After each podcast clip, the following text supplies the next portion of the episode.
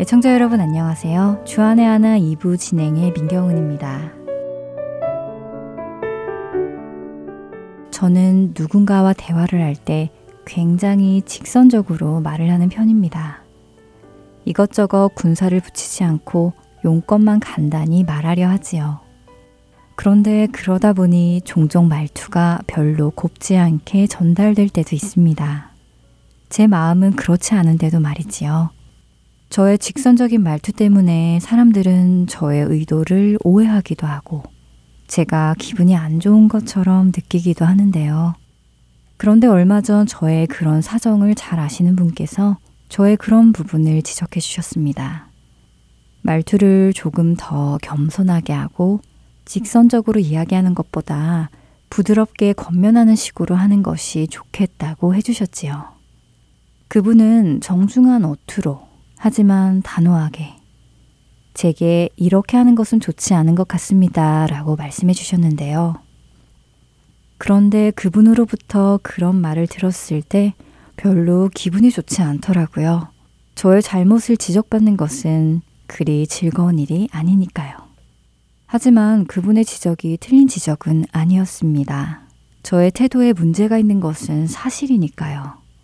그래서 저는 이 문제로 스스로 늘 고민해 왔었기도 했고요. 그러나 막상 지적을 받으니 제가 아, 내가 정말 잘못했구나 하는 반성의 마음이 들기보다는 흠, 채 하는 기분이 들며 기분이 안 좋아졌습니다. 하지만 시간이 지나고 얼마 후 저는 제 안에 있는 죄성을 깨닫게 되었고 많이 놀라게 되었습니다. 먼저 첫 찬양 함께 들으시고 계속해서 말씀 나누겠습니다.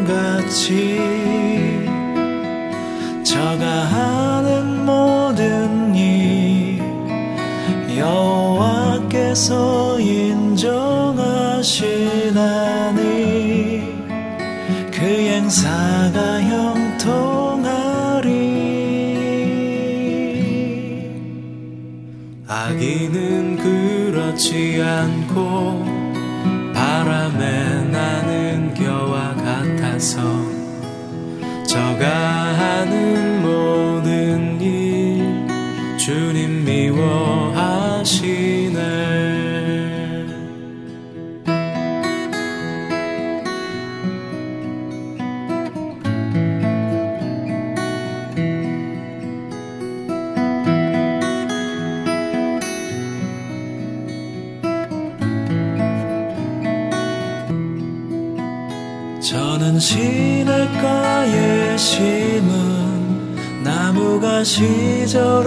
시절을 쫓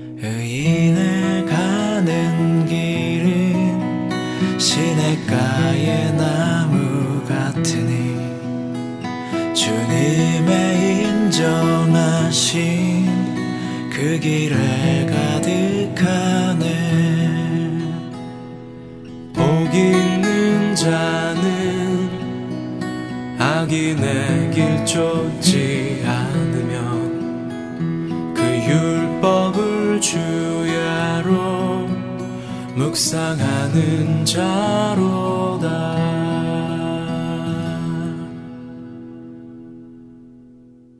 누군가에게서 저의 말투에 대해 지적을 받고 마음이 편치 않아 하던 제가 저의 마음을 다시 돌아보게 되는 기회가 있었는데요. 방송 준비를 위해 이곳 할텐서울 복음 성교회를 시작하신 고 김수인 집사님의 좋은 이유 듣고 싶은 이야기 인터뷰 프로그램을 다시 듣게 되었습니다. 그동안 기회가 있을 때마다 여러 번 들었었지만 이번에는 김수인 집사님께서 하신 한마디 말씀이 제 영혼에 스며들었습니다. 인터뷰 중 김수인 집사님은 디모데우서 3장 16절과 17절 말씀인 모든 성경은 하나님의 감동으로 된 것으로 교훈과 책망과 바르게 함과 의로 교육하게 유익하니 이는 하나님의 사람으로 온전하게 하며 모든 선한 일을 행할 능력을 갖추게 하려 함이라 라는 말씀을 인용하시며 다음과 같이 말씀하시며 웃으셨는데요. 저는 지적받을 자신이 있는 사람들이 이곳 복음방송에 오시면 좋겠습니다. 라고요. 성경의 말씀, 곧 하나님의 말씀은 우리를 교훈하시고 책망하시고 바르게 하시고 의로 교육하시는 데에 유익한 말씀이기에 이 말씀을 통해 우리가 온전한 그리스도인이 되어 그리스도인다운 삶을 살아가는 능력을 갖추게 되기에 이 생명의 말씀이 우리 안에 들어올 때 그 말씀이 나를 변화시키기를 기쁨으로 받아들일 자신이 있는 사람들이 이곳에 오면 좋겠다라고 말씀하신 것이었지요. 이와 함께 김수인 집사님은 하나님의 기준은 세상의 기준보다 높다며 우리는 그 하나님의 수준에 맞추기 위해 노력해야 한다고 말씀하셨습니다. 김수인 집사님의 이 말씀을 들으며 저는 다시 생각하게 되었습니다. 나는 성경에 근거한 말씀을 통하여 지적받을 자신이 있을까?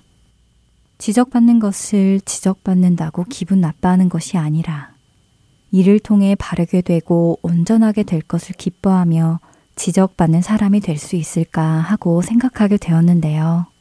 그리고는 얼마 전 저의 말투 때문에 지적받아 속이 상해 있던 저의 모습을 반성하게 되었습니다. 지적받을 자신. 저는 여전히 이 지적받을 자신이 없었던 것 같습니다. 금세 토라져서 기분 나빠하던 저는 저의 참 모습을 그대로 받아들일 자신이 없었던 것이었지요. 물론 누군가에게서 지적을 받는다는 것은 그리 반가운 일은 아닙니다. 하지만 그 지적이 성경에 근거한 진리의 지적이라면 그 지적은 디모데후서 3장 16절과 17절의 말씀처럼 저로 바르게 하고 의롭게 하고 온전하게 하여 하나님의 사람으로 살아갈 능력을 갖추게 하실 것입니다. 그렇기에 저는 기뻐해야 하는 것이었습니다.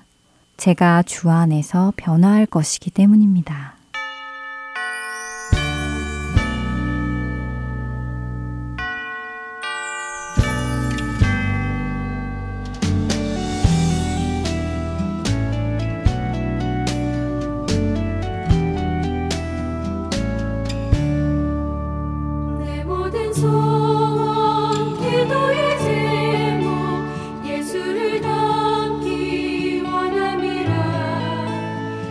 to you.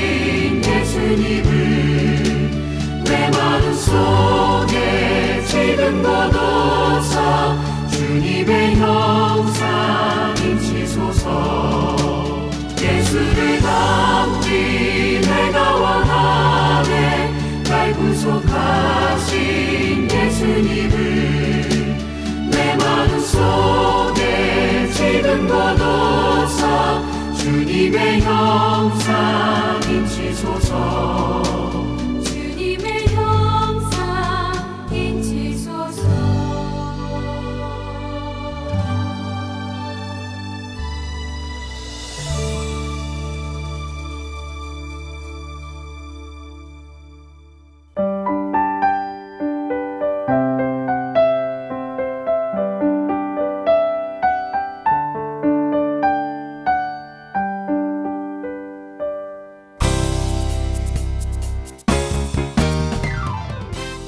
성경의 땅 이스라엘. 그 땅을 알지 못하고 성경만 읽을 때 우리가 놓치는 것들이 있습니다. 성경의 지리적 배경과 역사적 배경을 함께 공부하며 다윗의 일생을 따라 성경 속으로 여행을 떠나는 프로그램. 베들레헴에서 예루살렘까지. 이스라엘에서 사역하시는 유병성 목사님께서 주안의 하나 일부에서 여러분을 초대합니다.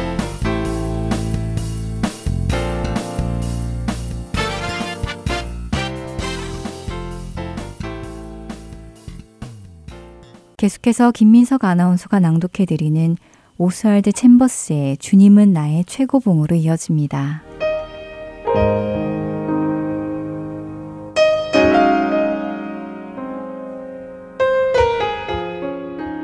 헬라인이나 야만인이나 지혜 있는 자나 어리석은 자에게 다 내가 빚진 자라. 로마서 1장 14절의 말씀입니다. 바울은 예수 그리스도에게 빚진 심령으로 가득 차 있었습니다. 그는 이 빚진 심령을 그의 평생에 갚아갑니다. 사도 바울의 인생을 이끈 가장 큰 영감은 예수 그리스도를 향한 빚진 심령이었습니다. 여러분은 구원받지 못한 모든 영혼들을 향하여 그리스도께 빚진 심령을 가지고 계십니까? 성도로서 이제 내게 남은 삶의 영적 영광은 예수님께 진 나의 빚을 다른 사람과 관련하여 갚아가는 것입니다. 내 삶에서 가치가 있는 모든 것은 예수 그리스도의 구속에 의해 내게 주어진 것입니다. 여러분은 주님께서 다른 사람의 삶 가운데 주의 구속을 실제적으로 드러낼 수 있도록 돕는 역할을 하고 있습니까? 성령의 역사하심을 인하여 내 안에 빚진 자들의 심령이 가득 찰 때에야 우리는 비로소 이 일을 할 수 있게 되는 것입니다. 바울은 우리가 우리의 것이 아니라고 강변합니다. 그는 자신이 다른 사람들보다 뛰어난 것이 없으며 다만 주 예수의 노예일 뿐이라고 고백합니다. 바울은 자신을 예수 그리스도께 판 자입니다. 그는 자신이 복음으로 인하여 이 땅의 모든 사람에게 빚진 사람인 것을 고백했고 자신이 자유한 것은 오로지 예수님의 노예가 되기 위한 것이라는 것을 고백했습니다. 이것이 바로 영적 영광이 무엇인지를 깨달은 사람의 고백입니다.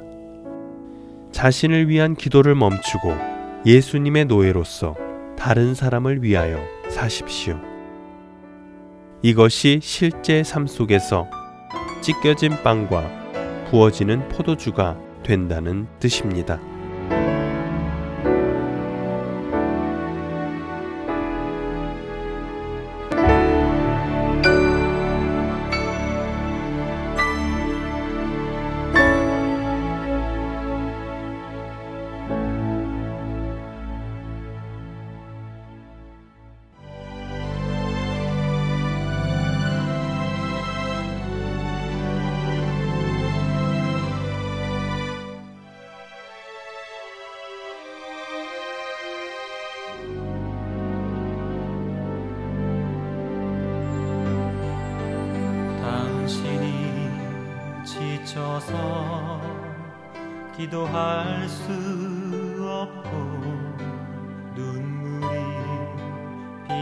물처럼 흘러내릴 때 주님은 우리 연약함을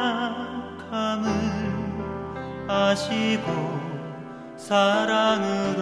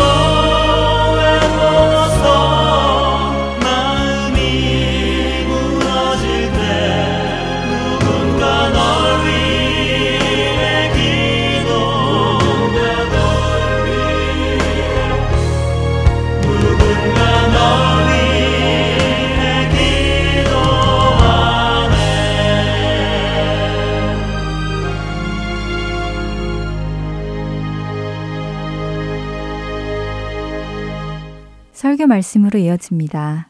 졸지아주 아틀란타 한비전 교회 이호세 목사님께서 요한계시록 3장 1절부터 6절까지의 말씀을 본문으로 껍데기 신앙과 알짜 신앙이라는 제목의 말씀 전해 주십니다.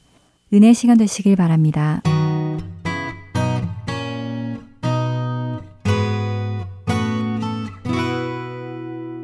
학생들 이 공부를 그냥 끝난다 그러면 아무래도 공부를 더 열심히 하는 학생이 적을 것 같습니다. 그런데 공부한 것의 결과를 보는 시간이 옵니다. 이제 대개 시험 시간이 옵니다. 대개는 뭐 중간고사도 있고 기말고사도 있지만 뭐 한국에서도 떠나온 조국에서 정말 학생들이 결전의 장애라고 얘기할 수 있는 건 이제 공부가 다 끝나고 고등학교를 졸업할 시점에 아마 수능 시험이라고 요즘 보는 모양입니다. 예전엔 예비고사라고도 했고 수능 시험 보는 때 보면은 이제 그 그동안 공부했던 것이 다 나오기 때문에 굉장히 긴장합니다. 수능 시험 보는 수험생이 있는 가정에서는 온 가족도 다 초긴장합니다. 어떨 때 보면 온 나라가 초긴장하는 것 같아요. 그날은 막 차도 공짜로 태워주고 택시도 막 그냥 수험생이 타면은 그냥 정신없이 날라주고 막 그런 것을 볼 수 있습니다. 미국도 그런 면이 있습니다. 우리 학생들이 공부하고 그러면은 SAT 시험을 보고 ASD 시험을 보고 자기가 공부한 주관적인 공부에 대한 객관적인 시험을 가지고 점수를 매기게 됩니다. 사실 힘들다고 생각되는 건 그런 것 같아요. 대학 생활이 좋은 거겠지만 영국에 있는 유명한 대학교는 전통적으로 들어가는 시험보다 나가는 시험이 훨씬 어렵다는데 얼마나 어려우냐면 과정에는 시험이 별로 없는데요. 4년이 끝나고 나면 졸업 시험 하나 딱 친다 그럽니다. 근데 사실은 그게 더 어려운 거죠. 배우고 금방 보고 시험 보면 쉬운데 4년 동안 배운 걸 하루에 다 시험 보고 뭐 며칠에 걸쳐서 보나 봐요. 그래서 그 시험을 통과해야 졸업이 되는데 졸업을 못하는 학생이 그렇게 많답니다. 영국엔 유명한 그 대학교에서 시험을 보는 날이면 온 도시가 잠잠해진대요. 학사모를 쓰고 이제 옷을 입고 시험을 보러 가는데 이제 전통적으로 그렇게 하는 거죠. 그날이 되면은 이 사람들에게는 말을 붙이지 않는다 그럽니다. 정말로 그 굉장히 그 신중하게 모시고요. 또 이 사람들도 걸어갈 때도 이게 공부한 것이 빠질까봐 천천히 의자 타거나 뭐 그럴 수밖에 없을 것 같아요. 그 평가는 우리를 가슴 떨리게 합니다. 그렇죠? 가슴 떨리게 하고 왜냐하면 내가 그 다음에 걸어가는 인생들에 또 막대한 영향을 미치기 때문에 그런 것 같습니다. 우리 모두 살아가면서 아마 한때는 시험을 보고 내 이름이 뭐 붙고 점수가 나오고 막 가슴을 졸이고 그랬던 기억이 있는 줄 믿습니다. 성경에 예수 그리스도 앞에서 평가의 시간에 있는 것을 갖다 생각나는 가장 중요한 부분이 있습니다. 그것이 뭐냐면 우리가 말씀을 나누는 요한계시록에 나와 있는 그래서 1장과 2장과 3장 사이에 계속 나오고 있는 7대 교회에 대한 예수 그리스도의 평가이십니다. 판단이십니다. 그러니까 교회 생활 열심히 하고 교회가 자의적으로 열심히 살아가지만 사실은 어쩔 땐 답답한 게 뭐냐면 잘하고 있는 건가? 우리가 정말 잘하고 있는 걸까?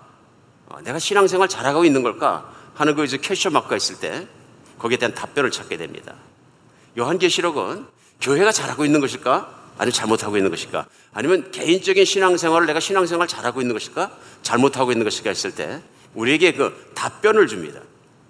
그래서 우리는 요한계시록에 나오는 7대 교회에 대한 예수 그리스도 우리 주님의 그 평가들을 곰곰이 생각하고 묵상함으로써 깨달을 수 있는 것이 있습니다. 그것이 뭐냐면 예수님은 모든 것을 다 판단하고 평가하실 심판자이십니다. 주인이십니다. 그래 그분의 앞에 누구나 다 서야 합니다. 이 땅을 살았던 사람들은. 그리고 인생에 대해서 평가를 받게 되고 교회는 교회대로 그리스도 예수 우리 주님 앞에서 평가받게 되는 것을 알 수 있습니다. 그래서 우리는 이 평가들을 통해서 그 일곱 개 교회에 대해서 주님께서 주신 말씀들을 통해서 확연하게 우리 주님께서 보시는 평가의 기준들을 찾아낼 수 있다는 것이 얼마나 큰 은혜인지 모릅니다.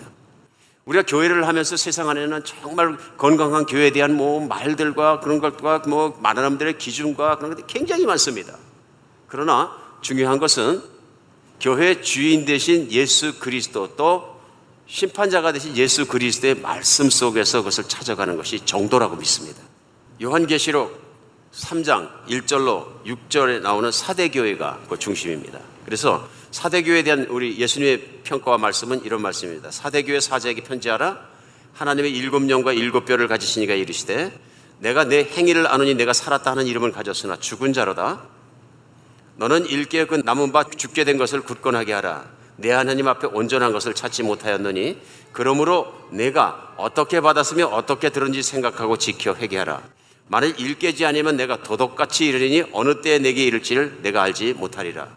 그러나 사대에 그 옷을 더럽히지 아니한 자 몇 명이 내게 있어 흰 옷을 입고 나와 함께 다니리니 그들은 합당한 자인 영고라. 이기는 자는 이와 같이 흰 옷을 입을 것이요 내가 그 이름을 생명책에서 결코 지우지 아니하고 그 이름을 내 아버지 앞과 그 천사들 앞에서 시인하리라. 귀 있는 자는 성령이 교회들에게 하시는 말씀을 들을지어다. 요한계시록 3장 1절에서 6절까지 말씀인데요. 이게 사대 교회에 대한 평가 전체입니다. 상대적으로 다른 교회에 비해서 절수가 좀 짧습니다. 내용도 짧고요. 그리고 어떤 면에서 이 사대 교회를 곰곰이 생각하다 보니까 조금 뭐라 그래야 되나요? 설교자도 설교하기가 좀 꺼려지는 교회입니다. 시험을 본 것처럼 평가서를 들었다고 생각할 때 짧게 받았지만 무서운 평가를 받았어요. 그 무서운 평가가 뭐냐면 1절에는 내가 살았다 하는 이름은 있으나 죽은 자로다. 예수 그리스도의 평가를 교회가 평가를 받고 개인의 신앙이 평가를 받을 때 내가 신앙심 좋다 하는 모양은 있고 사람들은 인정하지만 넌 죽은 자다. 기쁘십니까? 진짜로 힘든 말씀이에요. 교회도 그렇거든요. 그런 생각을 할 때 저도 사대교회에 대해서 묵상을 하면서 제일 먼저 들었던 생각은 사대교회는 그냥 넘어갔으면 좋겠다. 정말입니다. 피하고 싶은 말씀. 사대교회 이 살았다는 이름이 있으나 죽었다는 교회를 어떻게 말씀을 나눌 수 있을까? 그래서 말씀 나누는 것 자체가 걱정이 됩니다. 한 2, 3일 지났는데요. 하나님께서 귀한 깨달음을 주셔서 그 말씀을 좋아하게 하시고 그 말씀 앞에서 회개하게 하시고 그 말씀 안에 붙들게 하시는 은혜가 있었던 걸 참 하나님께서 는 개인적으로 감사합니다. 오늘도 하나님이 주시는 여섯 절의 말씀이 정말로 이 시대에 우리가 교회를 다시 보면서 우리 주님이 원하시는 그 책망과 주님이 원하시는 길을 우리가 깨닫고 따라갈 수 있는 시간이 되었으면 좋겠습니다. 사대교회는 뭐 교회가 어디 있었느냐 하는 문제보다도 중요한 것은 이 교회에 대한 평가겠죠, 물론. 그러나 어디 있었느냐 하는 것도 중요합니다. 왜 그러냐 하면은 우리 다른 교회가 막 핍박을 받고 황제에게 월십 안 한다고 막 그냥 순교를 하고 이단들이 들어와서 유대주의적 이단 무슨 어, 영지주의적 이단 많은 이단들이 들어와서 교회를 괴롭히고 그리스도인 같은데 이단이고 이런 교리적인 문제로 막 터모일하고 그래서 어떤 교회는 그 싸우는 과정에 첫사랑을 잃어버렸다고 책망을 받고 어떤 교회는 이단과 타협한 자들이 있다 그래가지고 또 많은 책망을 받았습니다. 근데 이 교회는 이단들이 들어오기에는 내륙적으로 좀 떨어져 있는 교회고요. 안정적인 도시였고요. 황제 월십도 그렇게 심하지 않았던 것 같습니다. 그러므로 이단에 대한 문제도 핍박에 대한 문제도 환란에 대한 문제도 이 교회는 등장하지 않습니다. 그렇죠? 그런 면에서 봐서는 평안하고 안정된 교회였다 얘기할 수 있습니다. 그런데 이 교회의 평가가 시작되자마자 우리 주님께서 하신 말씀이 정말 충격적입니다. 살았다 하는 이름은 있으나 결과는 뭐냐 하면요. 내가 죽은 자다. 그러니까 주님의 평가대로 하면은 앞에 거 다 띄워버리면 이 교회는 죽은 교회다. 이렇게 말씀하시는. 죽은 교회다. 사자들의 교회. 죽은 사람들의 교회. 이렇게 말씀하십니다. 여기서 우리가 생각해 볼 것이 있습니다. 이 교회가 어떤 교회였을까? 저도 처음에는 그냥 지나갔다가 곰곰이 생각할수록 자꾸 생각이 나는 거예요. 어떤 교회였을까? 저는 그 살았다 하는 이름이 있다 하고 예수님께서 말씀하신 거에 주목하게 되었습니다. 깨달음이 오기 시작했습니다. 살았다 하는 이름은 예수님이 주신 이름이 아니라 세상 사람들이 붙여준 이름입니다. 그러면 세상 사람들이 살았다 하는 이름난 교회란 얘기는 뭐냐면 부흥되는 교회였다 이런 얘기 우리 생각할 수 있는 것이죠. 부흥된 교회였다. 활발한 교회였다. 특별히 이 교회가 곰곰이 생각해 보니까 사람도 많이 모이고 활발한 교회였고 열심히 하는 교회였다는 것이 상상이 갑니다. 왜냐하면 그 다음에 나오는 라우디게아 교회 같은 경우에 열심히 없기 때문에 혼납니다. 그렇죠? 뜨뜻미지근하다고 혼납니다. 그러니까 열심히 있었던 교회예요. 사람들이 봤을 때 뜨거운 교회고 부흥하는 교회예요. 그리고 또 무슨 교회냐 하면요. 뭐 양적인 부흥이 있었다 하는 걸 우리가 상상할 수 있습니다. 두 번째는 이 교회가 교리적인 문제를 갖고 있지 않았다. 이단의 침투나 교리적으로 잘못됐거나 뭐 그런 문제가 있으면 예수님이 반드시 책망하고 지적하십니다. 각 교회가 그랬습니다. 그리고 아주 정확하게 무슨 이단에 의해서 어떻게 무슨 문제가 있었고 이겼다 졌다 거기에 대한 평가를 말씀해 주십니다. 그런데 교리의 문제를 언급하지 않으세요. 그러면 교리도 건강한 교회였어요. 오늘 그러면은 정통적인 교리가 건강하고 그다음에 교회 교인들이 열심히 있으면 우리가 볼 때 그래서 교인들이 많이 모이면은 살아있는 건강한 교회예요. 근데 오늘 주님은 반대로 살았다 하는 이름은 있으나 내가 죽은 자라 하고 얘기합니다. 여기에 우린 주목하지 않을 수가 없습니다. 사람의 판단과 세상에 있는 우리 모든 심지어는 그리스도인의 판단과 예수님의 판단과 보는 관점이 다르지 않는가 하는 것을 우리가 생각하지 않을 수가 없다 하는 것입니다. 그러니까 처음 사랑을 버린 교회, 이단을 용납한 교회, 성적으로 타락한 교회, 품행이 좋지 않은 교회, 뜨뜻미지근한 교회, 열심히 없는 교회 다 지적을 받았거든요. 근데 이 사대 교회는 독특하게도 다른 지적은 아무것도 안 보는데 결과가 죽은 교회예요. 여러분 궁금하시지 않습니까? 그럼 다른 문제가 없는데 왜 죽은 교회냐 그런 얘기입니다. 근데 한 가지 분명한 것이 있습니다. 일곱 개 교회를 평가하면서 한 번도 예수님께서는 양에 대해서 언급하신 적이 없어요. 교인의 숫자가 몇 명이라든가 뭐 빨리 부흥을 했다든가 뭐 아니면은 뭐 내가 많은 영향력을 끼쳤다든가 이런 말씀이 하나도 없으세요. 보십니까? 그런데 질에 대해서 굉장히 퀄리티에 대해서 중요시 하시는 것을 볼 수 있어요. 성경 전체를 보면 예수님께서 양에 대해서 막 무시하시는 건 아니에요. 한 영혼을 천하보다 귀하게 여긴다는 말씀은 그 영혼이 한 명 한 명 돌아와서 하나님 나라가 일어나는 것에 대해서는 굉장한 관심과 또 애정을 가지고 계세요. 그러나 교회를 평가하실 때 이렇게 보면은 우리가 그래서 개인적인 신앙을 평가하는 것으로 받아들일 수 있습니다. 아, 이게 교회가 꼭 양으로만 볼 일은 아니구나 하는 것을 우선 생각해야 합니다. 특별히 오늘 사대교회 앞에서 사대교회가 제가 말씀을 나눈 대로 열심히 있었던 교회고 교리적으로 건강한 교회였다면 열심과 교리적인 건강함이 동시에 있었으면 지금 우리가 판단할 때는 건강한 교회입니다. 여러분 어떻게 생각하십니까? 그렇지 않습니까? 근데 예수님께서 죽은 자로다 하고 말씀하셨을 때 그 죽은 자가 뭘 말하는지 우리 생각해 볼 필요가 있다는 것입니다. 그래서 저는 곰곰이 생각하다가 이렇게 열심히 있고 교리적으로 건강한 교회가 어떻게 죽은 교회가 될 수 있을까 생각해 봤어요. 그러면서 떠오른 말씀이 뭐냐면 하나님은 사람의 중심을 보신다 하는 말씀. 하나님은 교회 퍼포먼스를 보지 않고 하나님은 교회 교인들의 중심을 보고 계신다. 그 말씀에 초점을 맞추게 됐습니다. 다윗이 인생에서 정말로 큰 두 가지 사건을 저지르는데 첫 번째 사건 아시죠? 여자가 목욕하는 것을 엿본 사건입니다. 하나님과 마음이 합한 자라고 이 지구상을 걸고 있는 사람 중에서 극찬을 받은 사람이에요. 그 신앙이요. 얼마나 고든지. 근데 그도 여자 앞에서 무너졌더라. 근데 그렇게 인생이 아파보고 회개하고 그랬던 사람이 두 번째 실족이 말년에 옵니다. 이제는 성숙해지고 그 말년에 사무엘하 24장에 무슨 그 시험이 오느냐면 우리가 아는 것처럼 자기를 자랑하고 싶은 시험입니다. 평생을 하나님만 자랑했던 사람인데 사무엘하 24장에 보면 인구 조사를 시킵니다. 근데 이것이 하나님께서 시키신 일이 아니에요. 그러니까 이 인구조사의 목적은 모세가 인구조사를 민수기에 나와 있는 거 하는 것처럼 이스라엘을 정비하고 조직하고 전쟁 준비를 하고 뭐 나갈 걸 준비해서 하나님 명령 따라서 한 인구조사가 아니고요. 자기를 위해서 시킨 인구조사예요. 그러니까 자기를 위해서 그럼 인구조사를 왜 시켰느냐? 이제 다윗의 말년에 보니까 자기가 통일 국가를 이루고 또 거기에 왕으로 치료하고 있고 주변에 있는 국가를 다 속국으로 만들고 영역이 커졌고 모든 게 했어요. 또 백성이 늘어났어요. 그러니까 말년에 살만할 때 편안해질 때 인구조사를 시켜서 뭐 하는 겁니까? 좀 뿌듯해 보고 싶은 마음이 생긴 거죠. 이걸 하나님이 아셨어요. 이걸 하나님이 굉장히 불쾌하게 여기셨어요. 그래 하나님이 치십니다. 수만 명이 죽습니다. 죽을 사람은 다윗인데 백성들도 엄청 잘못했습니다. 백성들의 잘못은 이루 말할 수가 없어요. 다윗을 수도 없이 버렸다 택했다 버렸다 택했다. 백성들은 광야에서 모세에게 대적했다 따라갔다 대적했다 따라갔다 그런 것처럼 다윗이 왕 된 다음에도 뭐 따라갔다 배신했다 뭐 수많은 잘못을 뭉뚱거려서 지금 심판받은 것 같아요. 우리 생각할 수 있거든요. 아, 그 다윗을 한번 그냥 쓱 지나가거나 용서해 주시면 되지. 그 인구조사 한번 하게 그렇게 큰 일인가. 하나님께서 사랑하는 자에게 더 타이트하게 보시는 걸 볼 수 있어요. 인구사는 다윗의 문제는 뭐냐면 그 심령이 하나님만 향해 있고 하나님을 위해서 살고 하나님을 대신해서 왕이 되고 하나님 안에 살아가고 하나님을 섬겼던 자가 자기가 왕이 된 거예요, 이제 진짜로. 그럼 하나님 나라에서 떠나버리죠. 그럼 하나님의 이름은 사라지고 자기만 올라가게 됩니다. 마음의 중심이 이동한 거죠. 보이십니까?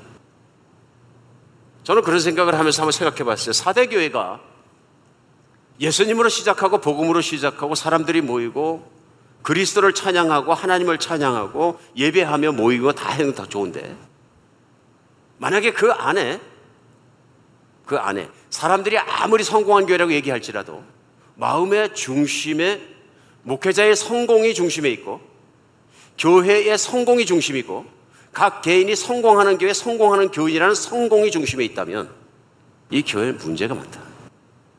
그런 지적이십니다. 무슨 문제냐면 진짜 생명이 살아있는 생명력은 사라지고 인간이 열심히 하는 인간의 열심과 인간의 중심과 인간의 성취 욕구와 인간의 감동과 인간의 모든 것이 거기 남아 있을 수 있다는 것입니다. 추구하는 것이 성공일 때는 반드시 남는 게 뭐냐면요. 사람이 그 중심이 됩니다.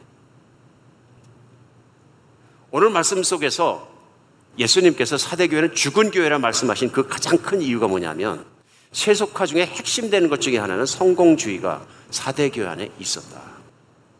성공주의라는 건 뭐냐면은 성공이 인생의 목표가 되는 인생. 그럼 인생의 기독교인 잘 되려면 실패만 해야 돼. 그런 얘기가 아닙니다. 성공하면 안 되느냐. 그런 얘기도 아닙니다. 성공을 인생의 목표로 삼았을 때 문제가 생긴다는 것입니다. 여러분, 성공을 인생의 목표로 삼는 사람들은 얼마든지 많습니다. 그럼 교회 나고 그리스도이 되고 신앙을 고백하고 침례를 받고 신앙생활 하면서도 우리가 여전히 내 생각 속에는 성공이 목표일 수 있습니다. 자녀 키울 때 보면 확연히 드러나는 거죠. 내가 자녀에게 무엇을 중점적으로 가르치냐는 것이 그것이 무엇이냐면 내 인생의 초점입니다. 내 자녀를 키울 때 교육의 목표, 양육의 목표가 무엇입니까? 성공하는 아이입니까? 아니면 하나님의 경외하며 거룩한 모습으로 주님의 말씀을 잘 따라가는 아이입니까? 그렇죠? 자녀를 키울 때 교육관이나 양육관은 똑같이 교회에도 들어옵니다. 똑같이. 목회자가 되었을 때 목회자가 어떤 것을 초점을 맞추고 하느냐, 말씀을 전하느냐, 어떻게 심무하느냐, 또 어떻게 가르치느냐. 그것이 교회 색깔을 정하게 된다고 저는 믿습니다. 근데 문제는 뭐냐 하면 우리 안에 세상에서 가지고 있던 성공주의가 온전하게 깨끗하게 없어지지 않으면 우리는 성공을 추구하게 됩니다. 성공이라는 것이 무엇입니까? 성공이라는 것이 의도한 대로 이루어지는 것입니다. 근데 그 의도가 세상적인 목표와 의도에서 깨끗해지지 않으면 마음의 중심이 깨끗해지지 않으면 교회가 헛된 대로 뛰어갈 수 있다는 얘기입니다. 우리 성공하기 위해서 뭐 합니까? 공부합니다. 공부해서 공부의 성공은 뭡니까? 좋은 학교 들어가는 것입니다. 좋은 학교 들어가면 뭐 합니까? 좋은 직장 갖기 위해서 합니다. 그렇죠?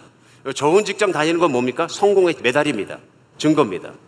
그러니까 결혼할 때 보면 젊은이들이 무슨 직장 다니세요? 그럼 직업이 없어요. 그럼 에이 이렇게 되는데. 나 세계적인 굴지 기업 뭐 S 무슨 기업 다녀요? 그럼 뭐라 그래요? 우. 맞습니까? 부모들도 그렇죠? 내 딸이 어떤 남자하고 데이트를 하는데 제일 먼저 뭘 물어보니까 뭐 하는 남자냐? 뭐 하는 남자냐? 신앙 있는 남자야? 이거 물어보기 전에 뭐 쉽게 물는 게 뭐 하는 남자야? 학교는 어디 나왔대? 부모는 뭐 하시는데? 이게 다 뭐예요? 성경의 지퍼들입니다. 우리는 자신도 모르는 사이에 그 부모가 무엇을 하고 사시는 분인지, 지위가 어떤 분이신지, 학벌은 있는지, 그래서 나름대로 성공의 메달들, 성공의 사이즈를 금고 보는 거죠. 그러니까 직장 생활하는 직장 생활하는 사람들, 비즈니스는 비즈니스 하는 사람들은 성공을 향해 끊임없이 뛰어가는 거예요. 오늘날도 그렇기 때문에 교회 안에서 성공에 대한 메시지가 많습니다. 적극적인 사고방식, 뭐 기타 굉장히 많습니다. 저는 그런 메시지 많이 듣습니다, 요즘에. 교회 안에서, 교회 밖에서, 선교단체에서 심지어는. 굉장히 많이 모임이 있을 때마다, 이벤트가 있을 때마다 그런 강사들이 인기가 있는 것을, 간증이 인기가 있는 것을 제가 많이 봅니다. 사대교회를 생각해야 합니다. 여러분 성공을 추구하는 사람이 성공을 온전히 내려놓지 않고 성공의 잘못된 개념을 다 내려놓지 않으면 무슨 문제가 생긴지 아십니까? 성공하면 망합니다. 성공하다가 또 망합니다. 추구하다가. 성공하면 망한다는 것이 뭐냐면요. 성공을 추구하는 사람들은 내면이 복잡합니다. 단순하지 않습니다. 그렇죠? 아주 복잡합니다. 복잡하다는 얘기는 끊임없이 자신을 푸시해야 되거든요. 그 길을 위해서. 근데 돈을 벌려고 성공하려고 하든 무슨 하든 우리가 성공을 통해서 달려갈 때 보면은요, 마음이 복잡해질 뿐만 아니라 허무해집니다. 그래서 비즈니스건 심지어는 어떤 뭐 단체든 정치든 심지어는 기독교의 종교 단체에까지도 성공해서 어느 정점에 올라갔어요. 근데 그런 분들이 의외의 실수를 하고 의외의 잘못을 하는 걸 봅니다.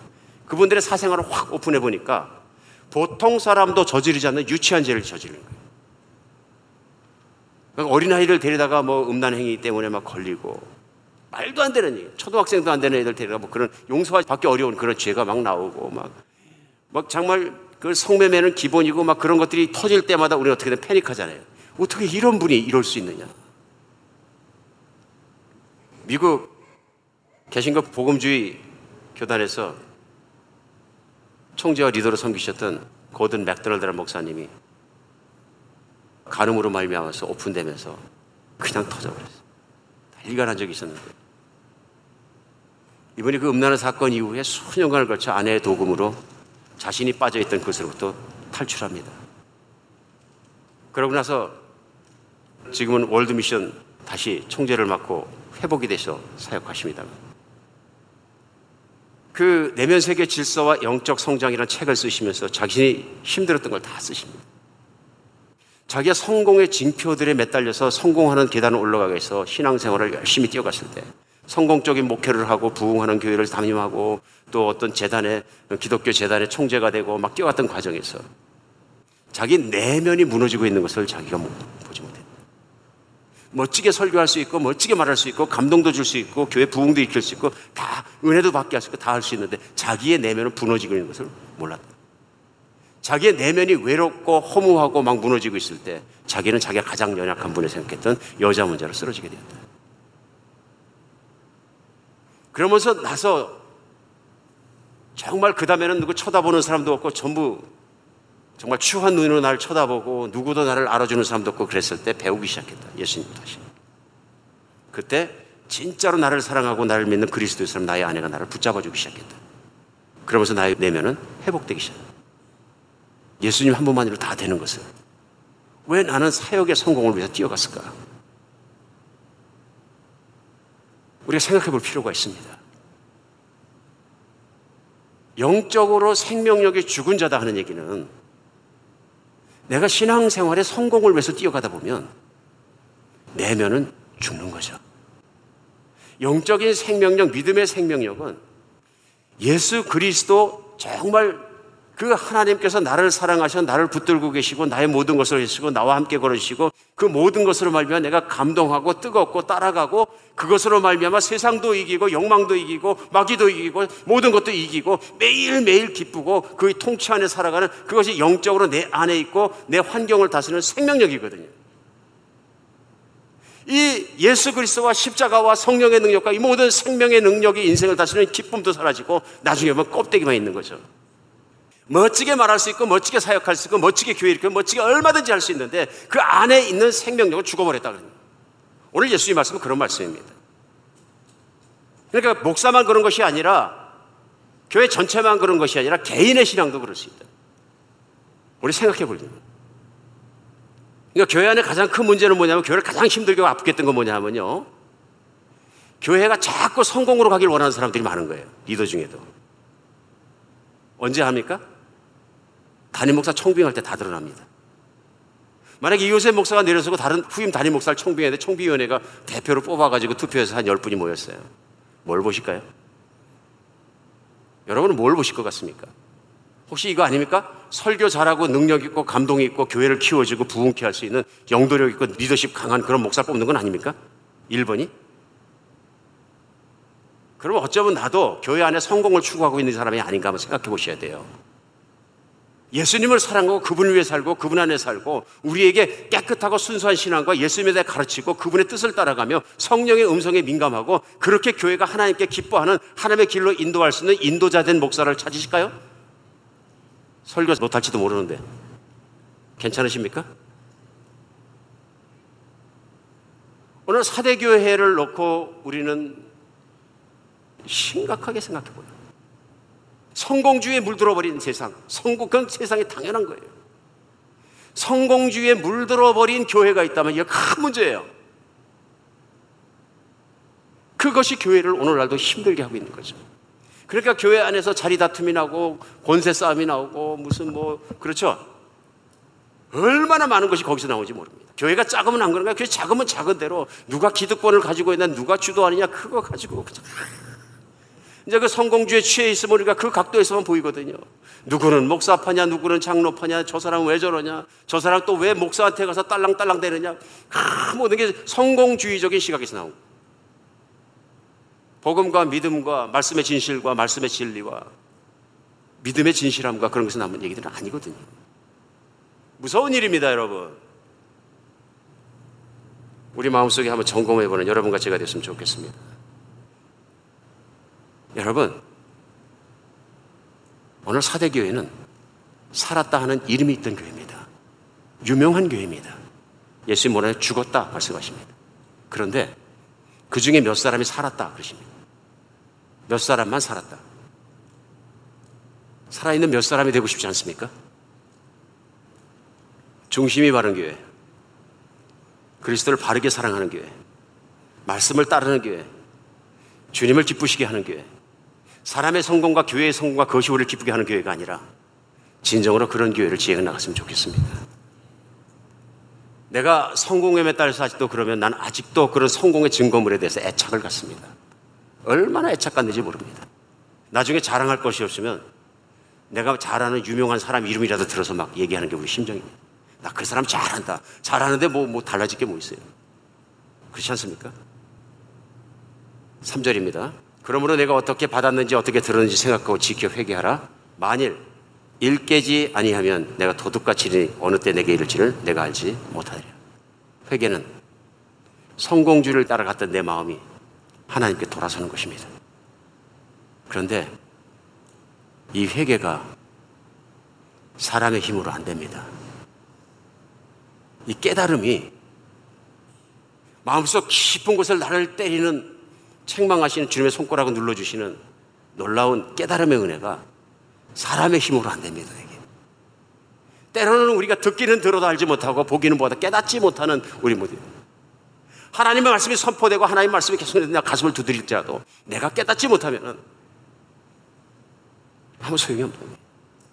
이 시간 성령님께서 역사하셔서 우리에게 회개할 능력도 오시고 돌아서게 해주셨으면 좋겠습니다. 신앙생활 하다가 내 마음대로 성공 못하고 내 마음대로 준비가 안 되고 내 마음대로 뭐가 안 되고 내 자식이 안 되고 힘이 쫙 빠져버려요. 왜 내가 힘이 빠졌는지 생각해 봅시다.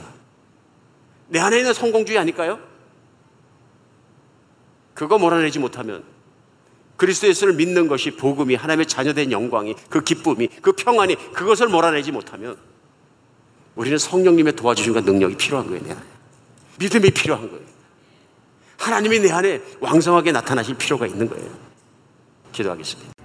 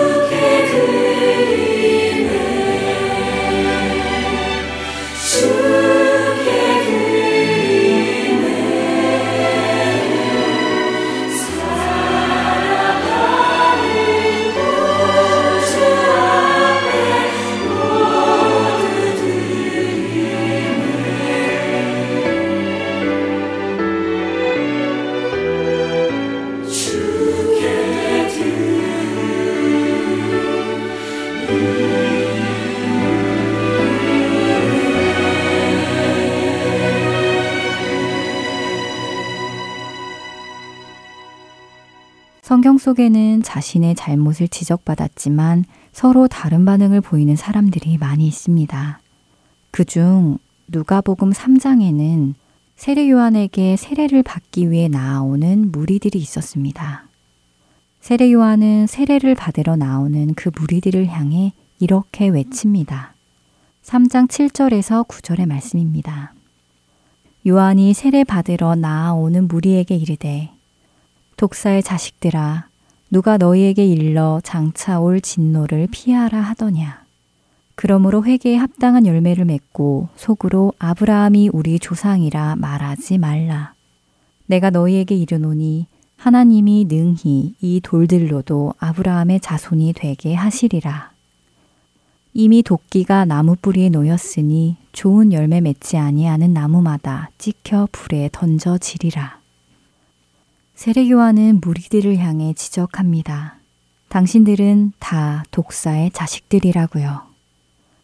독사의 자식이란 곧 사탄의 자식이라는 말이지요. 그들의 삶의 모습이 사탄의 모습과 같다고 질책하는 것이었습니다. 당신들이 이렇게 살아간다면 결국 하나님의 심판을 받을 것을 경고하지요. 세례 요한의 이러한 신랄한 지적을 받은 무리들의 반응은 놀라웠는데요. 그들은 10절에 이렇게 이야기합니다. 무리가 물어 이르되 그러면 우리가 무엇을 하리이까? 그들은 세례 요한의 말씀을 심중에 생각했습니다. 그 말씀을 받아들였지요. 그리고 누가복음 같은 장 몇 줄 뒤에 또 다른 사람이 세례 요한에게 지적을 받습니다. 바로 분봉왕 헤롯이었는데요. 하지만 그의 반응은 앞선 무리들과는 달랐습니다. 3장 19절에 분봉왕 헤롯은 그의 동생의 아내 헤로디아의 일과 또 자기가 행한 모든 악한 일로 말미암아 요한에게 책망을 받고라고 말씀하십니다. 자신의 잘못을 지적을 받은 것이지요. 하지만 헤롯 왕은 자신을 지적한 그 말씀을 듣고 무리들처럼 내가 어떻게 하여야 합니까? 라고 묻지 않았습니다. 오히려 그런 말을 한 세례 요한을 옥에 가두었다고 누가복음 3장 20절은 기록합니다. 하나님의 말씀은 우리를 책망하시지만 그 책망은 우리를 교훈하시고 바르게 하시고 의롭게 하시고 온전하게 하십니다. 우리로 하나님의 사람이 되도록 하십니다. 그렇기에 이제는 올바른 지적을 받을 자신이 있는 사람이 되기 원합니다. 또한 올바른 성경적인 지적을 서로에게 해줄 수 있는 믿음과 신의가 생기기를 원하는데요. 그렇게 될 때 우리는 그리스도의 몸으로 함께 지어져 갈 것이길 그렇습니다. 그렇게 될 우리를 상상하며 오늘 이 시간 마치도록 하겠습니다. 지금까지 주안의 하나 2부 함께 해주셔서 감사드리고요. 저는 다음 시간에 뵙겠습니다. 안녕히 계세요. 나의 삶이 끝날 때까지 주의 자리를 뺏지 않기 나의 생각 나의 결정 매일 주께 양보하기 나의 숨이 꺼질 때까지 주의 말씀 덮지 않기 나의 의지 나의 판단 말씀이 기초가 되기를 내가 드러나고 있을 때 내가 높아지고 있을 때 내가 스스로 멈춰서 주보다 내가 눈에 띄지 않기를 드러나고 싶은 높아지고 싶은 이 마음 주여 이 마음 붙드사 주보란 내가 눈에 띄지 않게 하소서.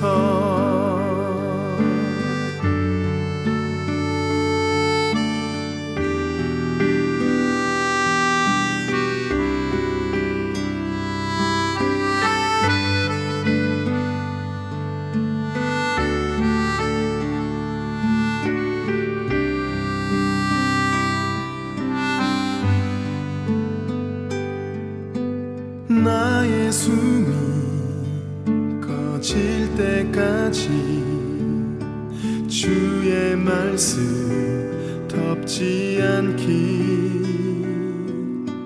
나의 의지 나의 판단 말씀이 기초가 되어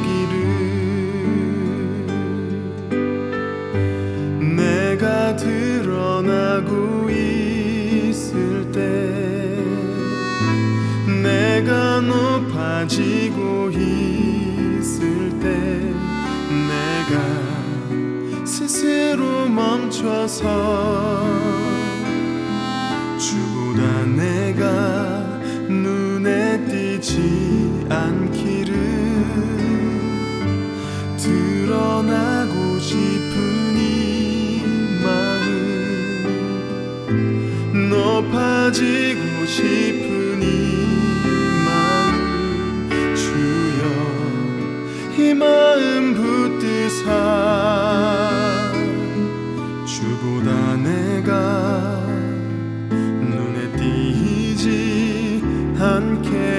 주소서.